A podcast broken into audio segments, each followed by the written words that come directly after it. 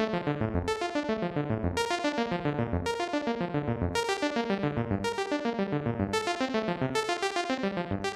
back to the Focus Target Podcast. This is your host, Smiley, with me today, Van and Shy.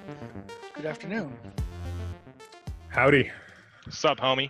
And we are here with episode 53 of the Focus Target Podcast, recorded July 22nd, year of our Lord 2020. And today uh, we're going to have a difficult conversation insofar as we're going to be talking about gif- difficulty, uh, difficulty in video games. Um, I'm sorry, that was bad. That was Uh, good. You might should have rolled weak- with it. Might be a weak bad. topic. it might be. We'll see how difficult it really is for us I to don't know, get it through. seems, seems like a hard topic to me. We'll see if we can. We'll see if we can fill fill the whole hour with it. I don't know if we will or not, um, but we'll do the best we can. But before that, before our the, our main course, if you will, we always have a question of the day. And today's question of the day, you know, last week we did a good disc in the drive episode. If you want to hear what games we've been playing, you can go back and check that one out. And uh, today I'm going to ask a question that's related. Um, and my question is, what game do you wish was in your drive? What disc do you wish was in your drive, as it were? If you could play any game right now, as soon as this podcast over, if you could go boot up a system of your choice and play a game, old, new, released, unreleased, real, imaginary, what would it be? Um, I'm going to start with Van this time.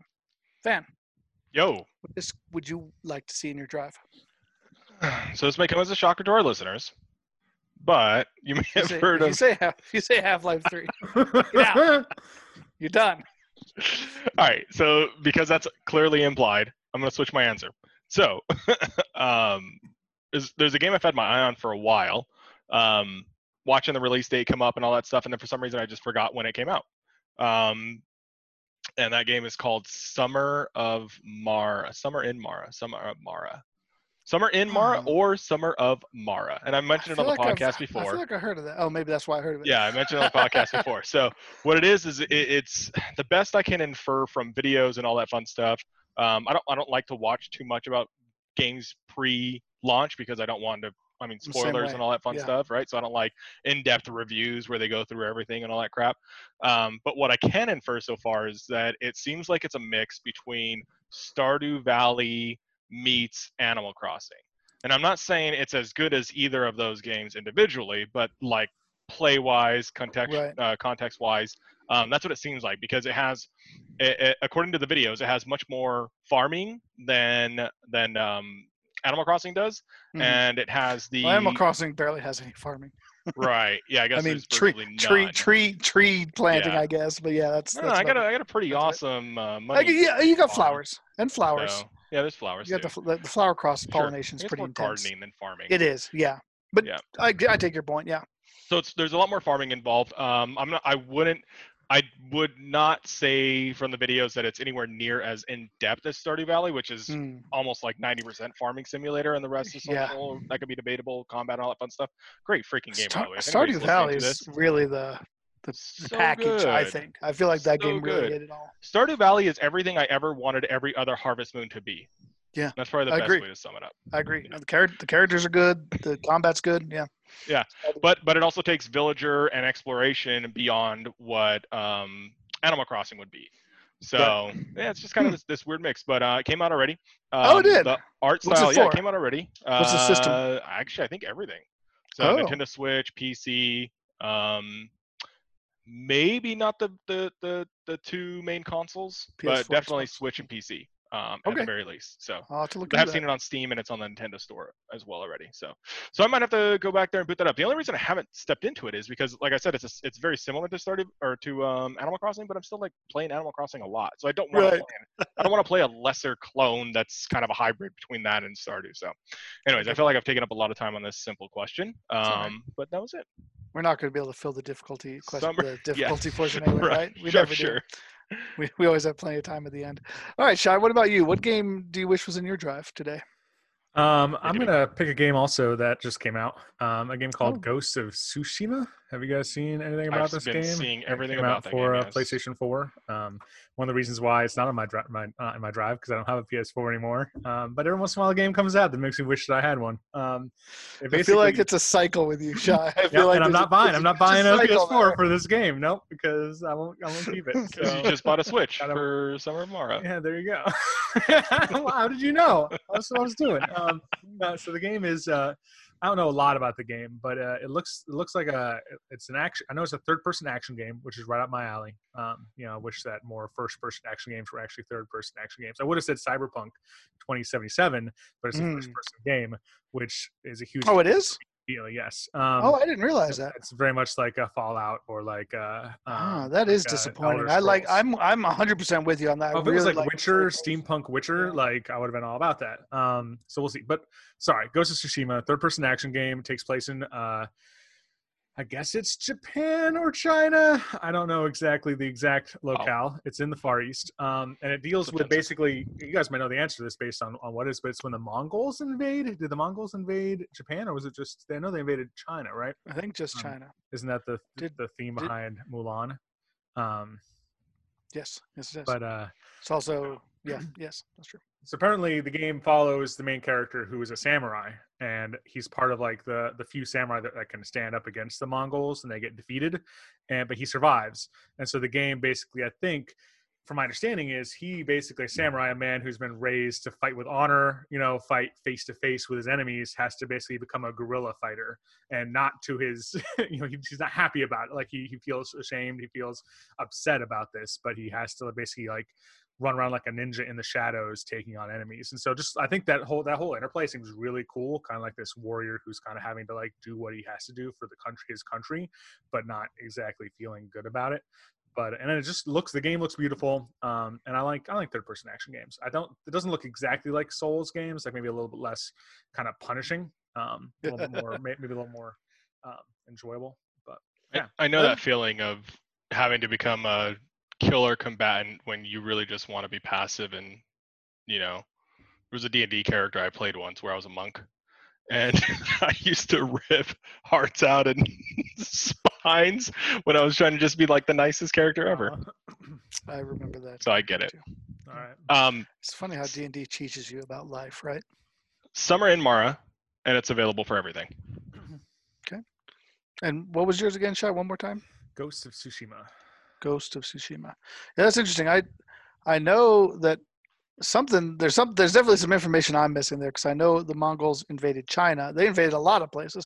I didn't think they ever invaded Japan, but maybe they did.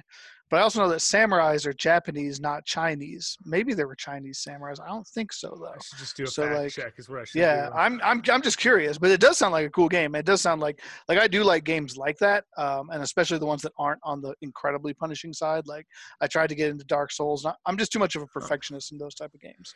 yeah. What'd you All find right. out? It revolves around Jin Sakai, one of the last samurai on Tsushima Island during the first Mongol invasion of Japan in 1274. Okay, Some facts there you go. from I- I- Wikipedia. I, so never take realized that. take that what it's worth. Entertainment and a history lesson for all you There you kids it. who aren't going to school right now. Well, let's move on to the sports section of the newspaper then. Um, so my game uh, that I wish was in my drive is actually um, NHL 2021. Um, the reason for that is I we mentioned I think on this podcast a couple weeks ago that we got NBA 2K20 for free on PlayStation Network this last month. And uh, so I've been playing that. I've been playing the the be a pro like you know career mode, my career, and um, I haven't nearly been enjoying it as much as I did NBA 2K16 back in the day. Like I don't know why. There's just something that, like there's, there's just little things that I find less enjoyable. Like they made a couple things better, but more I I find myself actually wishing I was playing NBA 2K16. But even more than that, I feel like I wish I was playing a hockey version of that game. Like I was like I would much rather play like like like I lo- what I love about be a pro in the NBA series is that like you just play one character and so you're responsible for what that character does. You're not always the person with the ball always taking the shot. Like mm-hmm. you play defense, you play off ball like trying to, you know, get open for people and and put screens down for people and like it kind of makes you feel like you're actually playing playing the game because you're just focused on one character in a way that playing as the whole team doesn't do. And I, it made me want to do that for a hockey game. It's like I would really enjoy doing the be the pro through a hockey team. And like I know the NHL so much better than I do the NBA. I'm so much more into hockey. But like from everything I've seen and read, NBA 2K20 is really not very good, and the be a pro mode in that game is really like everybody says like they need to step it up and kind of use NBA the NBA 2K series as an example Mm. because they know how to do it right, and the NHL series has not really done a good job with it. So um, I'm hopeful. I know they're talking about 2K21, which they just announced was going to be released in October of this year. Um, that they're re- redoing a bunch of the modes to make them better. And um, I think that a lot of people are hoping that that is going to include the Be a Pro mode. So I might give 2K21 a chance. I haven't bought an NHL 2K game since like, sorry, I'm trying to look on my bookshelf. I think 2K10, maybe 2K7. I can't see, but um, yeah. Uh, so I'm I'm willing to give it a try. Just I, mean, I guess I'm ready for hockey to be back. So Got the uh, artwork. Was it uh, Jonathan Quick? Uh, I don't think it's out yet. I don't think it's been released. I think people are actually thinking it might be MacKinnon um, from Colorado. So if that happens, then I have to get it. Like, gotta honor my boy, you know. So, uh, yeah, it's, it's. I think it's between him, Draisaitl, and somebody else. Um, maybe Taylor Hall. I don't remember. But um, yeah. So that's it. So that's those. Those are the games that we want in our drive. You are fair listeners. If you have a game that you wish you were playing, uh, you could let us know why. Our contact information will be provided at the end of the show, and we'd love to hear from you. So, let's get to the meat of it, gentlemen, and that is difficulty in video games. There's a lot to get to here. So, let's talk about just like video game difficulty over time to kind of set the groundwork.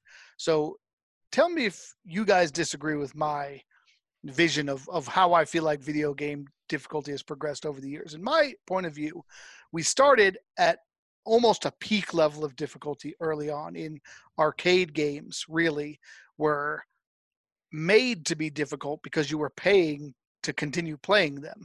So there was a mm-hmm. level of difficulty that was inherent in the business model that like you don't want to be able to have someone put a quarter in and you know play for the rest of their life. You want them to fail die lose whatever frequently so that they have to keep putting in more quarters and keep playing that really transferred i think to the early nintendo era where like some of those old nintendo games were just brutal some of the most brutal i've ever played like, Goblins and really Ghouls, demanding like- ghosts and goblins yeah Or Ghosts and Goblins? Yeah, notably Uh, one of the most difficult games We'll ever. get to, we'll get to that one i i owned that game still do um I think we all own it if we own a game. Switch.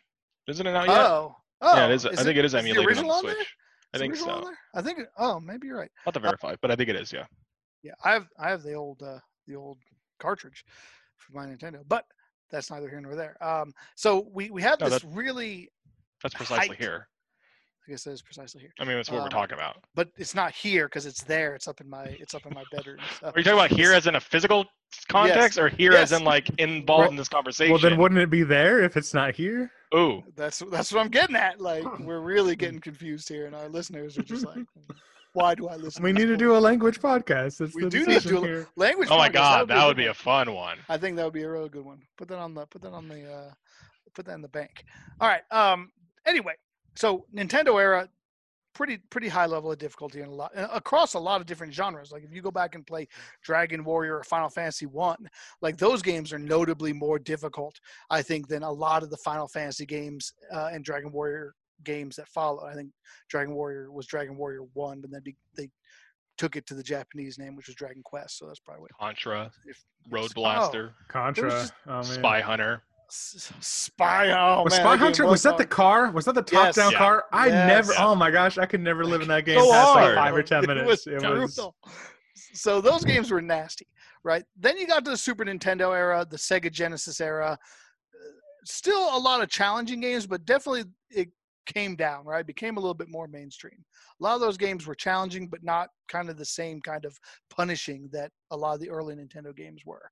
Um, and then I believe we kind of kind of sloped down as, as we got to the N64 era, even the PlayStation era.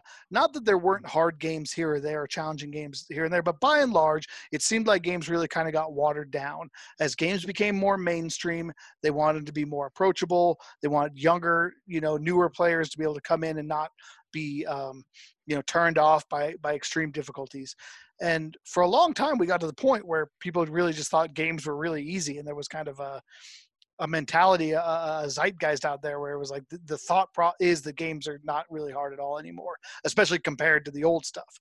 And so then we kind of had a little bit of a course correction where you got games like Dark Souls and some of the newer games that came out with the intent of being very very hard and very uh, very challenging and kind of going back to that old school mentality. And so now i think we're kind of in a a pretty balanced place where we have a wide variety of where we have some games that are meant to be very hard and others that are still pretty approachable would you guys you guys have anything to add to that or um, I think there's a lot there to chew on. There is. There's a lot to talk about there too, because like I guess I think your bigger point, you can correct me if I'm wrong, is that games were hard in the beginning, games got easy. Now we're at a pretty good balance, like So over time. So you're saying I, I talked a little bit too No, no, much I'm there saying that's an oversimplification. I could I could have sped that up a little bit.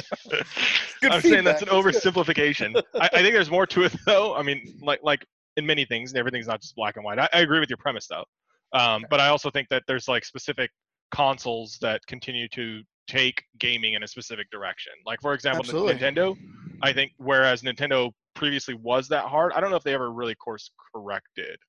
Uh, I think for the most part, they know their audience or want to know their audience, which is a younger audience. It's a more family-oriented Mm-hmm. audience. So games come out for that. I don't know if they're that difficult. Like, I geez, on the on the Switch lately that I've played, I would say difficulty. Um, probably a game we were talking about earlier, Breath of the Wild. It's probably one of the hardest games on that. On that. That's the, that's the game I was thinking of, and Yeah. um, But everything else, know- like even yeah. Pokemon, Pokemon, God, the original Pokemon on Game Boy was hard as hell. It was yeah, great. It was hard. It was grindy. I died a lot in every- that game. Oh yeah, oh yeah, oh for sure, always. And it was it was terrible. It was there was a fear of dying, right? Which made Yeah. that game amazing because Yeah. like you ventured out into the wrong place, or you even got poisoned and you didn't have any any Oh, potion you were fucked. Like you would count the steps. Okay, if I go this way because there were no diagonals, right? So you're like, okay, I know if I move three points, I'll be able to make it into the yeah. Anyways, I digress. So I feel like Nintendo is con- continued down the way of making games easier and really hasn't taken that step back. But I think makers in the other genres, for the most part, have. I also think there's this weird element of where MMOs came into play, right? Like in the mid 90s to late 90s. Like I didn't play EQ or any of those things, um, but like people were saying those are really uh, EverQuest and stuff like that. Like they were very very difficult games. I did play Final Fantasy 11, which came out 20, geez, 20 years after Nintendo launched or around there, and that game was extremely difficult. So I don't know. I, I think, I think there's a lot to dissect there. We have a friend of the podcast, uh, Chains, who was a longtime EverQuest player back in the day, and uh, we've talked. I've talked with him a lot about that game, and yeah, I've, I think what we know from Final Fantasy XI, like as many games now are spiritual successors to WoW, they are um, progeny in the WoW Yeah, lineage. Quest.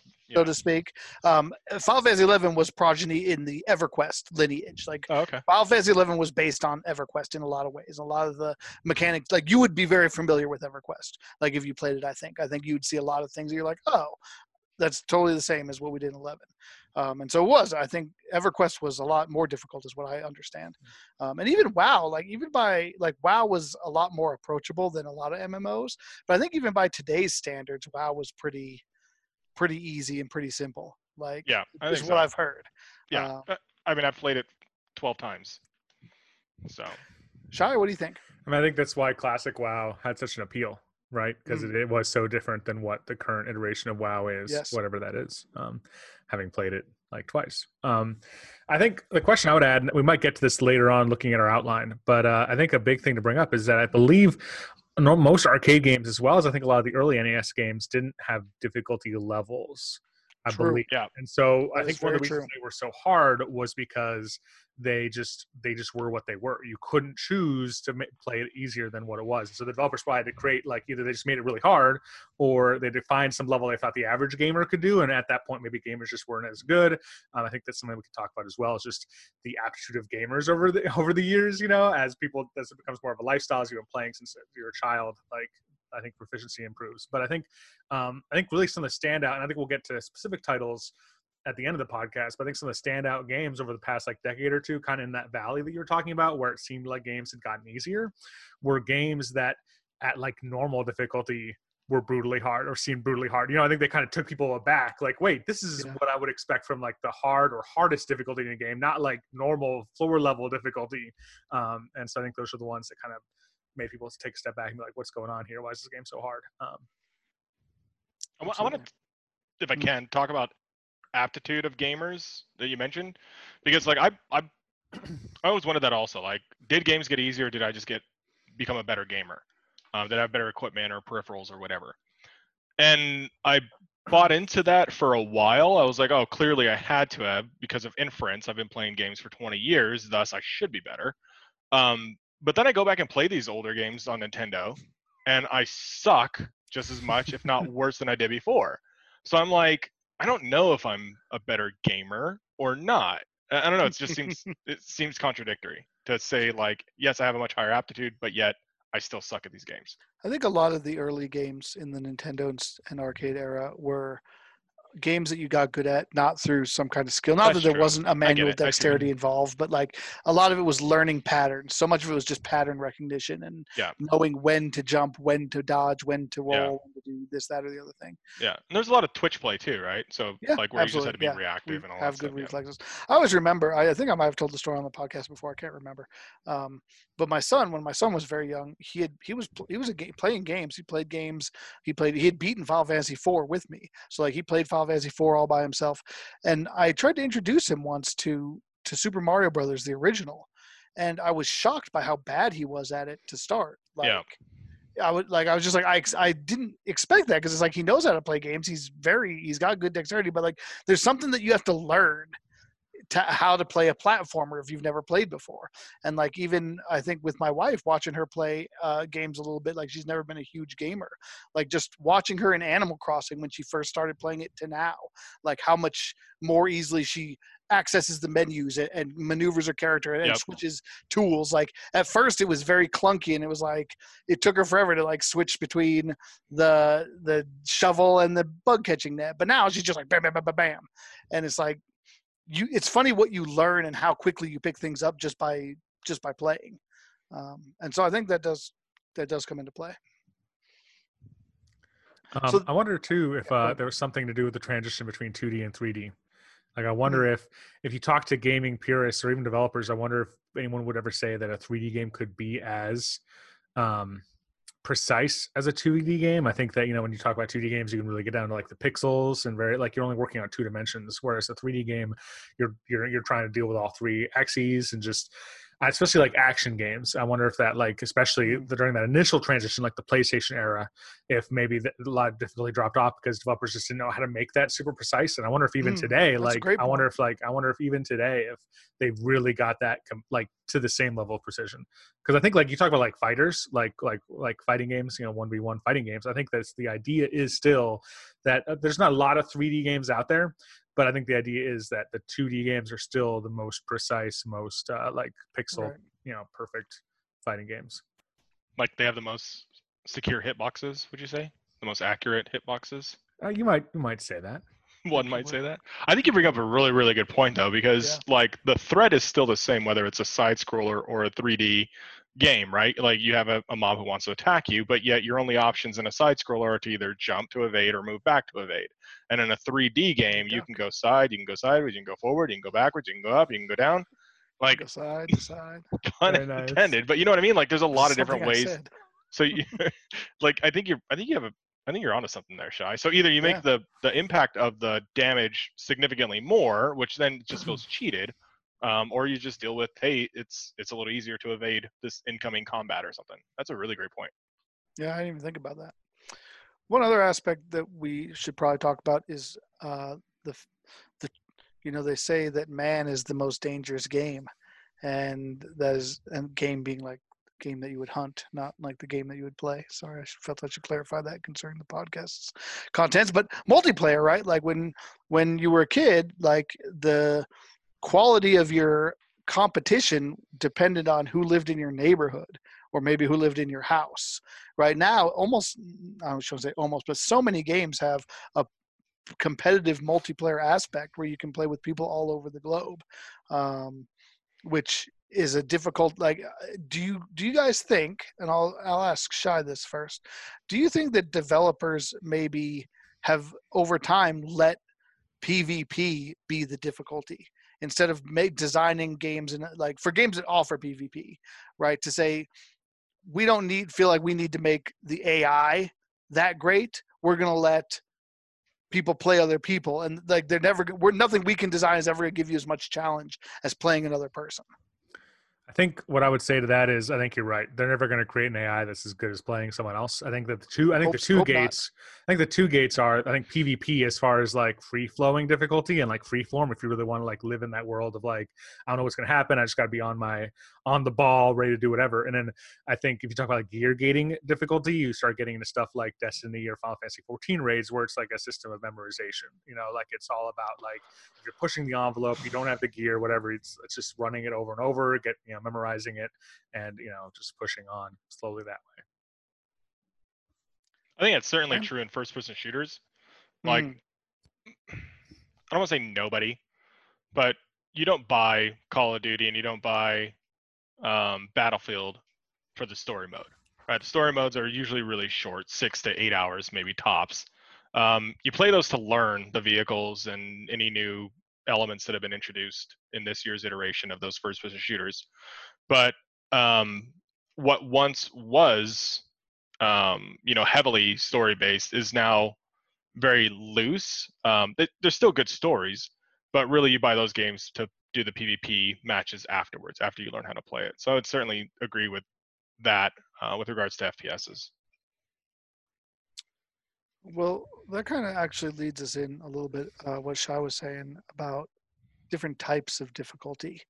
Like, you know, when we talk about what does difficulty mean, the there's a lot of different things that it can mean in different in mm-hmm. different games, right? So there's like when you're talking about the difficulty of the the old the older games kind of nintendo games and stuff like i think a lot of that did come from the things that shy was talking about like like requiring a precision of movement and perhaps to van's point like a limited number of options where like you could only do a couple different things so to make it hard like they made you be very quick to react and very precise in how you did it.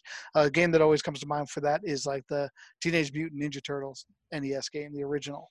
Like a lot of people are familiar with the underwater stage that was in the second world of that where you had to navigate the electrical That was Like- the worst. seaweed. And like that game like haunts people because like you had to be so precise like and like you're using like such in imprecise controls in a lot of cases you know I like hate water levels in any game. uh, so you've got difficulty like that and then you've also got a different type of difficulty which is uh, maybe what shai was alluding to with a gear grind which is the difficulty of time right? That like how much are you going to invest in something to build yourself up? This is kind of an rpg difficulty right? Like how much do you have to grind whether it's exp or gear or you know maybe you could even make the argument that you have to grind a memorization like do something over and over until you really understand it. Like how much of monotony is equal to difficulty? Um, so let's start with that before we get into judgments. So just what do you guys think? Do you, is there anything else you can think of or, or how do you react to that as far as what what other types of difficulty are there and and that i'm not thinking of? Van? Or shy it sounds like take it away, Shay. Yeah, I mean, I just I think the one thing I mentioned earlier is just like you can set difficulty as well. I think that's something that's Mm. worth mentioning that we you know is, is Yeah. just just difficulty levels that the um developers put in and I, I, think that's actually interesting like then there's the whole conversation of what actually goes into that you know i think recently yeah. I, don't, I, don't, remember if it was on this podcast where i was just talking to you smiley about it in person but recently i was playing some persona 4 golden on steam and when you change the difficulty on that game it actually tells you what is changing in the game like why it's actually harder. And so it actually tells you like you do you know less or more damage based on the difficulty and like enemies have less or more health or your items do less or more healing. So it's very transparent but those are all different like kind of categories of how you can make a game more difficult you know at different at different difficulty levels that's right. a good point. I mean, that, why don't we go directly to the developers, right? And, and I've seen what you're talking about also, like uh, using this uh, level of difficulty will create X, Y, Z.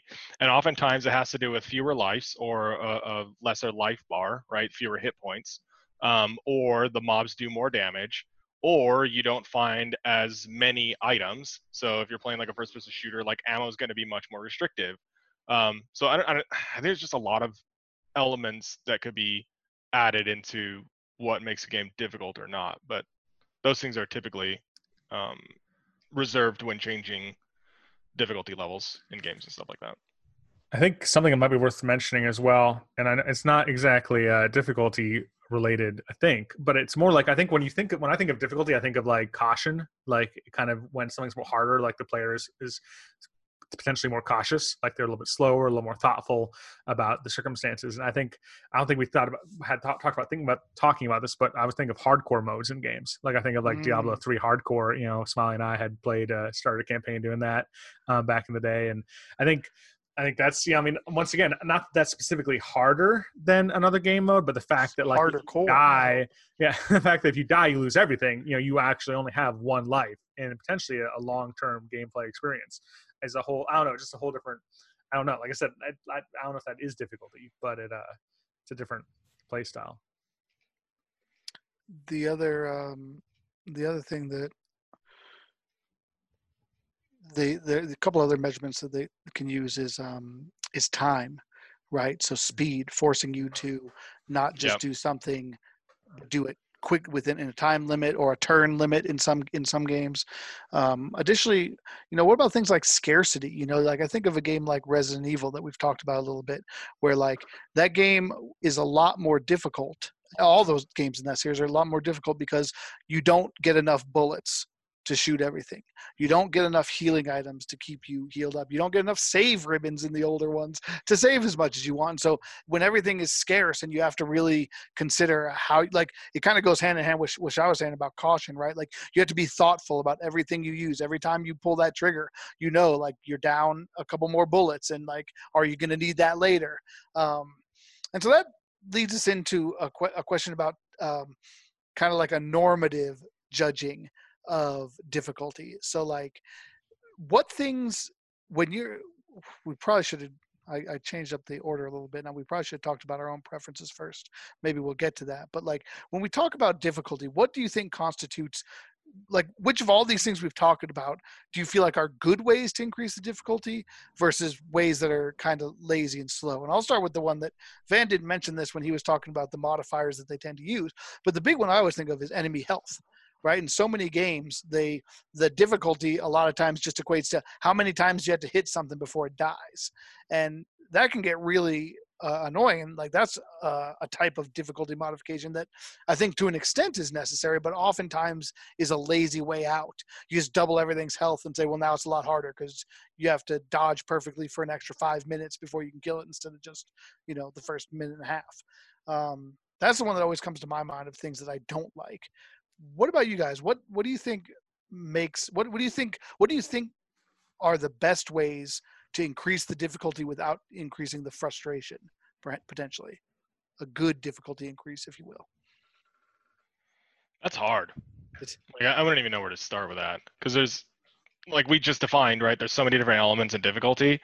I think so. The first thing that comes to mind is that you take all those elements and you increase them by like a few percentage points as opposed to taking one and extremely emphasizing that one. So, so varying, instead of putting like your time the modifiers. Yeah, exactly. So instead of bringing your timer from you got a minute to clear this to 10 seconds to clear this, you better just start thinking on your toes quickly. To yeah, you got less time. You got like 45 seconds, but you also have a couple less jumps are available or whatever we're talking about in our, in our mythical game. But yeah, I, I think a balanced approach is better than a singular and a singular issue being changed. Shy, any thoughts? I have I have some uh, I have some other examples of difficulty mo- types that I, I don't like. Um, Okay, yeah, it. I think I mean I think you guys both touch on time. I think that's a horrible horrible way to to do difficulty is like stressing the player out based on like a time limit. I think that I don't know. We all fight with time anyway. Time is the great enemy of all man. So Mm. why? I mean, I just remember precious resource. I don't know if this is a diff- even a difficulty conversation. I remember like so many people hated uh, Final Fantasy 13, the third one, uh, Lightning Returns, because I think the game itself is timed. If I if I understand correctly, I've never played it, but I think you have a certain amount of time to beat that game, which is like counter counter like to all Final Fantasy games or like a JRPG in general. Like theoretically, you have as much time as you want in this world to do whatever you want, but instead the game had a clock that basically counted down. Um, and honestly, I think my biggest um, difficulty um, type that I like um, modifier that I hate in modern action games, and it just bugs the crap out of me, is the stamina bar. And I, I just I so I cut my teeth like with 3D action games with like the Devil May Cry series, the Ninja Gaiden reboot on Xbox, and like God of War, like that kind of whole saga. Like I think when 3D action games kind of made a comeback. And you know, you could do, you could evade however much you wanted, you could attack however much you wanted. You weren't like constrained by this like stamina bar. And I, if you guys have mentioned messed with any of the Dark Souls games, or I know Smiley's familiar with the stamina bar with Witcher, um, but uh, that's just like the big thing nowadays with 3D action games is you have a stamina bar and you can only you know dodge so many times, you only attack so many times before you become fatigued. It's very realistic. I get it. That that makes sense. It's but I don't always play a game for realism, and it, I'd find that more frustrating than not. I'm like I find myself, you know, you just find yourself in the middle of a battle, stopping and and uh, you know not able to do anything. Yeah. Well, I wonder, you know, you get into a little bit like things like that I think exist because because of people's abuse of things in the past, right? Like people got so good at just being able to dodge everything that Yeah. it was just like, okay, like if we let you dodge infinitely, you're never going to get touched. So we need to put something in there to make you do something else. And we're kind of a victim of our own success as a species in that regard, I mm-hmm. think. That's funny because the first instance of that that comes to mind is Counter Strike when people used to bunny hop while shooting. So so like you're coming up against first this person, this first person shooter, and you would literally bunny hop and you and and it, you jump you jumped unrealistically high in that game. And people would just continue to bunny hop while they were shooting you. So what they ended up doing was they said, okay, you could jump high the first time, but every subsequent hop after that, you're going to get dead footed. And I was like, huh. But it was, but that I think was a mm-hmm. good course correction because, like you Right. mentioned, people would abuse it, and they're like, okay, we'll stop abusing it, and we're not going to have you bunny hop. So then people tried, they just started being flat footed and getting torn up. So we're just a wealth of video game knowledge on this podcast, aren't we? We sure are. Well, that's kind of our deal. Oh yeah, that's kind of kind of what we do. So maybe this is a little bit out of order. I we probably should have done it earlier, but let's talk about our own kind of preferences in difficulty and, and, and game. Um, really, I want to talk about you know when you play a game, what do you what do you play for? Do you play mostly for entertainment, or do you play more for like a challenge or the rewarding feeling that it comes from? And or maybe you do. Maybe it depends on the genre. So before we get into our actual game, well, yeah, maybe we'll, maybe we'll go with that. So think about that in terms of that and then let's talk about the games that we found to kind of hit hit those marks right like what are some games that you feel like have been um, the right level of difficulty for you and why and then other games that have been maybe either not the right level of difficulty or the wrong kind of difficulty for you and and and expand on that. So we'll go around so pick a game or two and and and uh, and we'll we'll kind of take turns going. So let's start with shy. Um, I would say that traditionally, um, I do play games more for story and enjoyment as opposed for as opposed to challenge. I would when I started out gaming, I think I used to. I don't know that I ever like just always booted up the easy mode of games, but like I never definitely would have ventured into probably hard difficulties. It was probably always at least normal if there were difficulty modes at all. And so I think a good example of a game that like I, that even to this day, if I play it, I play out like normal or less would be like the Dynasty Warrior games. Like I don't play Dynasty Yeah. Warriors for difficulty. I play those games to run into mobs of, th- of hundreds of men and just mow them down. And so like I know that if you put those up, the difficulties up, like they can become more challenging, and that's not what I'm interested in those games. Like I just want to cut down a bunch of fools. So I think that'd be a good example of a of kind of a game that uh, is up my alley. Well, boy, I mean, that's a great example for me, I would say, of a game that does difficulty the wrong way. And I Mhm. completely agree with you. I always play on normal with Dynasty Warriors because I my in my experience, and there's a lot of Dynasty Warriors games, haven't played them all. Most of the ones I've played, when you crank that difficulty up, that just means that exactly what I talked about before. The health bars get like four times as long, and your damage, your attacks do shit. And so you just sit there like it's like chopping a tree. You're just like stabbing and cutting, and and the bars going like.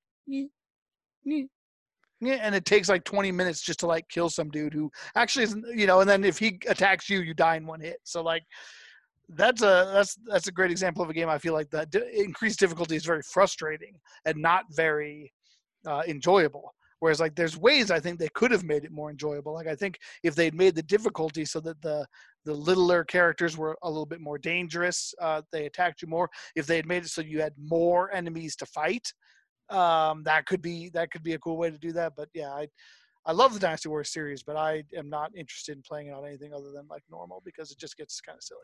Um, so I kind of put the cart before the horse on that one. I didn't really talk about what I like. Maybe you can infer that from that. I'm, I'm I agree with Shad though. I'm very much of a I'm, I'm my default is normal. Like I, if I'm gonna play a game, unless I know it's a game that I, I like the challenge on, I'd like to play it through on normal. And there's definitely some games. Uh, Kingdom Hearts is a great example of a game that I played through on normal. I beat it. I loved it so much I wanted to replay it. And when I played through it again, I did crank it up to, to the most difficult setting to, to kind of give myself another added level of challenge.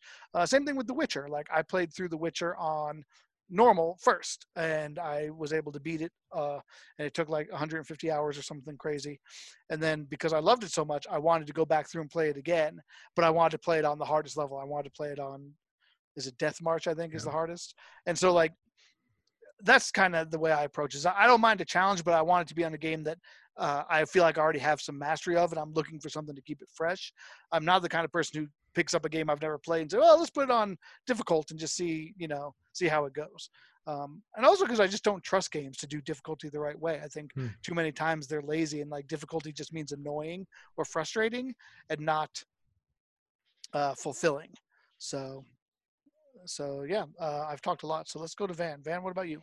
Yeah, same. Um, I start with normal also. I feel like it's like it's the medium, right? So it's it's the best gauge of is this too easy? You could crank it up to harder, or if it's too hard, you can always come back to normal. Plus, um, I don't know if there's an ego thing. I don't want to go below normal, but I do. Yeah, I I do certainly that. play. I do certainly play the games um, more for content and experience and story as opposed to like super difficult challenge, which um, so I, I typically start normal as well. Um, it's kind of counterintuitive though because I feel like one of the best game. Actually, maybe it's not. Maybe it's not not counterintuitive. Maybe it's not contradictory. is the word I was thinking, because Final Fantasy XI, I love that difficulty, but like to define that difficulty would take another podcast. But that's not an easy game. Um, it's yeah. I guess I guess we're going back to original like definition of difficulty with that, right? That's right. So different types of difficulty, right? Like you may play an action game or a, a game, you know, that is more about dexterity and and timing. Like that's a different type of difficulty than the kind of difficulty that you get from an from an MMO or an RPG Yeah. in a lot of cases, right? from loyalty, from coming back, from doing what you need to to to get where you want to go, and all that fun stuff, right? Dedicating that time again. Well, and I, Yeah. I would even throw it. I, you know, we didn't really talk a lot, a lot about MMO difficulty because it's like you said, it's harder to find. But I think with eleven, I think you know, I think one reason why our group of players kind of formed bonds that have kind of stuck for so long, and why we kind of, um, I mean, why we played together so much was I think really like when you get to eleven, you- the difficulty was in the people you were playing with. I That's a mean, so many people have really played that point. game were jokers, and you just couldn't do difficult content with them. You you couldn't even like run an EXP party with them for God's sake. one one think- one clown ruined your entire Yeah. afternoon. And- and- Literally your entire afternoon. yeah yeah yeah and so i think like one thing that like the you know eight to ten people that we would play with regularly was you just like you would run with people and be like oh this person's dependable and you know what hey they're fun to play with you know and like they know how to play their job and they pay attention you know like so much in that game like black mage stuns and stuff like that were, were required like split second like like like not even split second reaction speed it was attentiveness it was like no Right. Yeah. You had to be watching coming up. watching for the be move, watching for the thing. Proactive. and, and yeah. just you know so many gamers are just jokers and you know i think that like that was something that so i would say that like honestly like your allies are your you know your strong you know your strongest or weakest links and, My uh, friends are my power. so yeah, I, I think um, No. I think a game that did really well, um, as far as difficulty, just happens to be one of my favorite games. Also, is Legend of Zelda: Link to the Past. I think that, ga- that Mm. game did really, really well. Um, You had difficult encounters. You didn't have a ton of life all the time. By the time you did have a ton of life, things were a lot more difficult to combat. Anyways, they were hitting harder. You needed better weapons. If you didn't have the the good enough weapons, then you were SOL until you did. And I don't know. It just overall, it, it felt really well and balanced. So. Dude, I that's a that's a great point. I never really thought about Legend of Zelda: Link to the Past being that way, but it's so true because I remember how when I was playing that game and like I'm going through and it's like, man, I haven't found better armor. I know there's Yeah. supposed to be blue armor in this game because Yeah. I've seen the pictures of it, and like I I was after that because you needed better armor than what you had. And I remember when you finally get it and you're like, yes, blue armor. All right, Bring it on! I could take two hits now instead of one. like that, that that's a great point. That game was very well balanced and, and Yeah. it, it, it was And it it was was, cool challenging, but not too too brutal. yeah, and it scaled, which like Yeah. most games do too, right? Most games are easy, easier in the beginning. I guess some, yeah, usually easier in the beginning, and then they scale to more difficulty as you get more options and Right. stuff. So, Well, I think a game that did did a terrible job, in my opinion, if we can start venturing into Snake this it. realm. Snake. I think a, a game that did a terrible job was um, a game that I was really excited for for the Nintendo Switch, which was the first console iteration, uh, uh, hybrid console, since the Nintendo Switch is both handheld and a hybrid or- and a- and a console, but would have been um, Pokemon Let's Go Eevee or Let's Go Pikachu.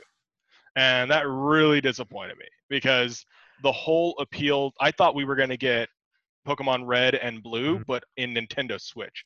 3D Yes. world, just awesome graphics. I thought it was going to be that, and it absolutely wasn't. It Mhm. was Pokemon Go ported to the Nintendo Switch, and that was super disappointing I because rem- for those of you who don't know, in Go, the way you do your Pokemon battles in the field when you do your wild encounters is simply to throw a Pokeball continuously, repetitively until you catch the mob. So there's no poisoning, there's no paral- paralysis, there's nothing to to to you know debuff increase your your mob. odds. Yeah, to increase your odds of catching said Pokemon, you literally just throw it. It's it's the dumbest thing ever. But then, but the story was the same. So it was it was stupid. It was stupid. And you got XP just for throwing your Pokeball at a mob. Everybody got XP in your party when OG Pokemoners know that it was the only Pokemon that fight fought, unless you had I can't remember what the, the item was, but unless you were carrying the specific EXP item. share, right? Yeah, EXP share. like Unless that, you had EXP EXP shared on uh, on yeah, uh, that would share it with the rest of the people. So super disappointing. I knew you were going to say that though, because the last time you were at my, hou- not the last time, the second to last time you were at my Yeah. house, you had just gotten that, and Shy was there too, right? We- Yeah, like, you I were was just showing what it to us. really? about, and he's just sitting there, he's flicking Yeah. Pokeballs. I'm like, yeah, and I, the because I, wanted you to play it. I was like, "Oh, you got that? I want, I want to see it." Like I was thinking about picking that up, and you're like, "Here it is," and I was like, "Oh, all right, well, thanks. You saved me like fifty bucks." and you had That like the.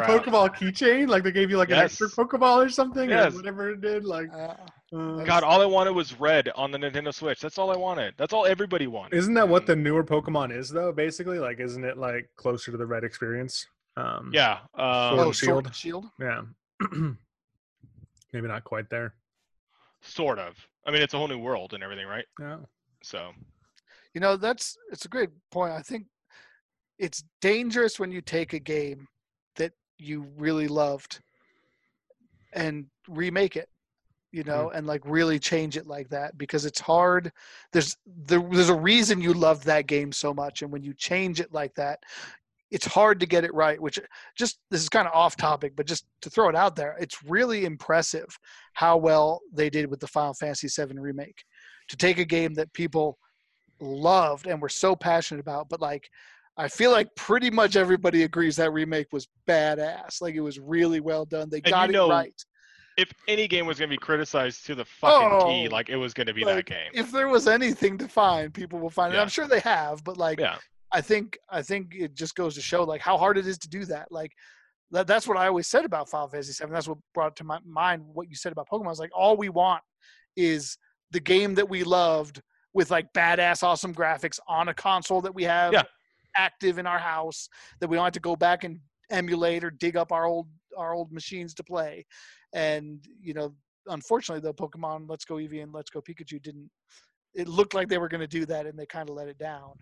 Um, it's cool that Final Fantasy VII got it right, and hopefully their subsequent episodes will continue to get it right. I'm, I'm hopeful. Um, all right. Well, uh, I'm going to talk about a game that I've. It, I don't know whether you want to say best or worst difficulty. I'm just going to say maybe the hardest game I've ever played. Um, I already mentioned Teenage Mutant Ninja Turtles. That game was really hard as well.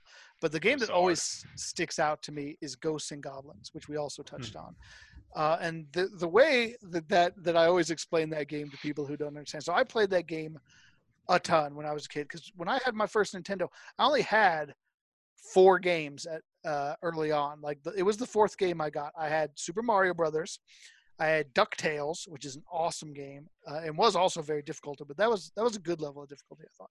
Teenage Mutant Ninja Turtles, which was brutal, and Ghosts and Goblins. Like, and I don't even remember why somebody got that for me as a gift. Like, I didn't even know what it was, and so I I played those all those games a lot because I didn't have that many games to play, and I could never get past like the fourth ish stage of Ghosts and Goblins. I don't know if it was the fourth one. It was like the fourth area. It might have been still part of the third stage it was so hard and i played it and played it and played it i could just never really make any progress. And so then later in life i came back as van said a lot better at games in my opinion and i tried to play it again. I could not get any further. And so i i had a i was able to find with the power of the internet which i didn't have as a kid a bunch of codes that you could put in to like to like cheat basically. And so i put in a bunch of cheat codes just because I was like, I want to like at least see the later stages. You know, I want to like at least see what else is there. Like maybe if I could just get past this part that I have never been able to pass, I could at least make some progress. Even using cheats, even using all kinds of advantages, I couldn't get anywhere past that. Like I just kept dying. I couldn't beat anything. I'm like, I can't even cheat to beat this game. It's so hard. Like it blew my mind that even using ex- exploits, I was not able to even get through the game. And um, that's always just lived in my memory as a game that is just is beyond my capacity to play. Shy, let's go back to you. All right. Well, I'm gonna before I jump into a difficulty I don't like, I do have a final thought on difficulty I do like, and Yeah. honestly, it's talking. It's, it's uh, I have to talk about probably my favorite game of all time, and really the first game that I came to love that uh, was hard, and that is the I mentioned it briefly, but the Ninja Gaiden reboot on Xbox. So when they rebooted Ninja Gaiden on the original Xbox, which eventually became Ninja Gaiden Black on um, which I just say Gaiden and Gaiden in like two I sentences. I I think I did. that. I think I do that. I think I just do that. I don't know. Yeah. Um, That was good. and uh, but that eventually came. They re, they they remastered that or whatever, enhanced that um, at for 360.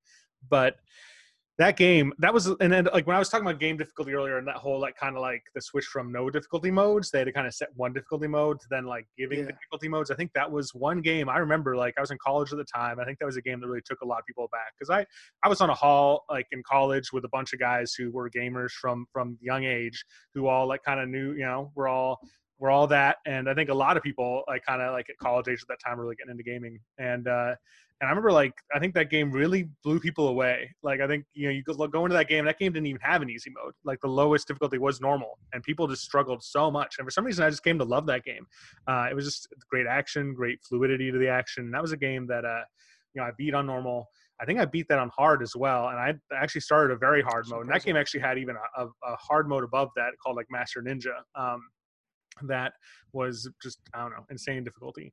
Um, that was also a game where the developer really like the Team Ninja team really had fun with difficulty, and I remember like if you couldn't. If you died enough times on normal, they gave you the option to start to go into an easy mode called nin- Ninja Dog mode, and it would put a pink like armband on your on your arm of the ninja, um, and it was they're just they're just having fun with the player if you couldn't you know if you couldn't do well um but that game so that game really was the first time that i ever had played a game i think on a hard difficulty and so like since then i've felt more like I guess let's say like not not so scared or not scared or afraid to try games on harder difficulties. So like a great example right now would be like Witcher Three. I'm actually trying it on a harder difficulty than normal, and that's kind of upon your recommendation as well, Smiley. You talked about how just kind of that there's a lot of power creep in that game, and so like playing on a harder mode could potentially last longer. Um, and so I, I think that game really opened my eyes to like, oh man, maybe I could actually try um, try games that are harder. Now to talk uh, just about a game that I do think um, doesn't do difficulty right. And I think so. I think jumping into the multiplayer side of things, which you might say, like, how can you do that? Like, you don't know what the difficulty is going to be depending on who you're playing. I think that's really why and I think probably a lot of games could benefit from this. But a game that comes to mind is League of Legends. And I know Smiley and I have talked about this a number of times. But I think one of the biggest problems with that game is that they don't really have like a beginner queue in that game. Like when you are playing League of Legends, like you don't just get teamed up against people who are starting out either. And like I think there is, you know, they say there's some level of matchmaking behind the scenes, but I think especially if you're not playing ranked games, I think that uh, it's just kind of all over the place. And especially if you're playing, if you could you could match up against someone at your level with like a friend of theirs paired up with them who's like been playing for five years. And so I think League of Legends is can be very a very discouraging game because they don't they don't I don't think they gate um, playtime or player capabilities really well. Um, and I think that's one reason why I keep going back to that game, but never stick with it because I just never feel like I'm really matched up against people that um, are at my skill level that are on your playing field. yeah, which maybe there is nobody. Like I suck at that game, but maybe that's why I hate that game. But you're always better than me. I'll give you that. Um, so to snake it back the other way, uh, I kind of went again. I'm just all out of order today. I went with a game that I thought was a poor uh, difficulty rating. I'm going to go to a game that I think is fantastic, and um, Shy just hit on it. He just touched on it, and that's uh, The Witcher Three. Um, I love the difficulty of that game because it is hard. Even on normal, it was it was challenging to me, somebody who's not all that good at those type of games. But it's I think the fidelity of movement um, and and and the the control that you have over your character and the and the way the game balances your skills with like enemy weaknesses and enemy behaviors to know that if you do take the time to do the research and know what you're fighting whether you're fighting a person or a monster what type of monster using the correct tools to fight that type of enemy really makes a big difference in how hard it is. And off so many times in that game when i died and i did die frequently even on normal mode like i always knew that i could have done it better like mm. I didn't feel like the game killed me. I feel like I did not rise to the occasion. If I had been a little bit quicker, if I had been a little smarter and like instead of dodged, if I had rolled or if I had used a better item or a better weapon, um, it would I would have gotten I would have gone through that. And I think that to me is what separates a game that has good difficulty from bad is when you die do you feel honestly legitimately if you're you know there's there's a type of person who's always going to feel like they're the victim um, but if you can look objectively um, you know at the if you can look objectively at your death and if you blame yourself that means that's something there's something right about that if you mm. know that you you're the reason you died it wasn't the game that killed you you could have done differently whereas there's a lot of games that i've played where like you feel like the mechanics of the game have worked mm-hmm. against you and uh, we talked a little bit uh, off air about rng right um, that sometimes there's just like a randomness that seems to work against you, you know, especially in collectible card games, something like Magic the Gathering, you know, whether that's in a video game or just with a real deck of cards. Sometimes you don't draw what you need. Sometimes you draw five lands in a row when you really just need a creature. And, you know, that's something that you feel like is outside your control. That's the game victimizing you. It's like you couldn't have done that any differently. You were going to die no matter what, or you were going to lose no matter what versus when you can take some ownership of it. So I always thought Witcher Three did a great job of hmm. making you feel in control uh, of your character and responsible for your outcomes. Yeah, I, th- I think that's probably the best way to sum up, in my opinion, for me, a good level of difficulty is when you feel that you had a chance, but not for your own actions is why you died or yes. didn't pass the stage or whatever. Right. And I think as long as the developers give you that, um, while still not making it too easy to where you're always successful. Um, I think you're going to find that that right balance that you're seeking. Yeah, it's hard. It's hard to find that, right? Like it takes it takes a lot a really good game developer to find. Well, it's different balance. for everybody. Oh, absolutely. Yeah, right? yeah, it really is. So, How do you make it so that that and like I think the best games too, like keep that in mind. Like they keep the 80 20 rule in mind, right? Like there's yeah. always going to be people who are going to call your game the easiest piece of shit game that they've ever played. What a joke. And how can anybody find this difficult? And there's always going to be people who are like, this game is impossible. Nobody could be expected to do this. Like, I'm sorry, I'm not a freaking wizard when it comes to games. Yeah, I have a real 40 life. hours a day. I don't have 40 yeah. hours. Yeah, exactly. Right. But, but like if, if the, the companies that keep in mind, like the majority of people and say let's balance it so that most people find this engaging. Um, like I, th- I do think a lot of a lot of companies cater to the loudmouth people who I I do too, and who trash it for being that's too a easy. whole nother podcast. A Yeah. whole. Yeah, oh, other it is. podcast. That could we could go we go on that. Shy, you got anything else on this? I, mean, I think Seems the like you did. no, I just I think the the feeling, especially like like you talk about The Witcher Three. I was talking about Ninja Gaiden. I think um, the feeling of playing a game like you said and like Van said, where you feel like you had a chance, and then you put some time into a boss fight or into an encounter, and eventually you topple that thing. Like the feeling of Mm. accomplishment is just great. I think that It really is. builds to that, and I think that's why, you know. I think we like so eleven is once again a great example. Like why you know like we'd work on a on a boss and work on our tactics and eventually knock it down, and that's why we like that game so much. And, and as opposed to other games we played where you know either just felt like just a gear aspect or you know um, team jump rope as you could say. Yes, let's talk about Team Jump Rope because you know I wasn't going to let us get through this podcast without bringing up Final Fantasy 14 um, as another example of game, a different type of difficulty that I just that I find a little bit reprehensible. And um, it was very interesting because coming from exactly what you said with Final Fantasy 11, there were some some there was a lot of difficult content in that game, and it took us a long time to pass it. And I remember the feeling of accomplishment we got when we cleared like the COP storyline, or when we took down Alexander in uh, in, in one of the really tough fights, or you know some of the is dis- the uh, Abyssea fights that we were able to to clear. Like I remember when Shy, Divine mys- when Shy, myself, and uh, Rido did. Um, did Korean Croyan for the first time as a low man and how awesome that was because I didn't even know if it could be done and we did it and it was like we're so awesome. Like that was amazing and we got we got good rewards for it but we also had that feeling of accomplishment. And that was something that I really missed from Final Fantasy 14 which really had um, a very like repeat it until you do it perfectly mentality to their end game where like you had eight people and they all had to do their job not 100% but like probably 95% correctly. Like you could you could make a little mistake here and there. Somebody could play a little bit wrong. You could even sometimes as as you got better and and you know got further along and got better gear you could obviously make up for more mistakes. But early on when you're first tackling the content at, at the kind of the base level like you had to have eight people play perfect for 10 or 15 minutes uh, to do as we came to call it team jump rope which is like everybody has to go to the right place at the right time in the right sequence and then you can clear it and whilst you know it I think a lot of people really thrive on a game like that, and and so I'm not trying to knock it universally. I just don't think it was for me, because it, especially as we went on and on, it took so long and so much repetition, where we'd spend hours and hours failing.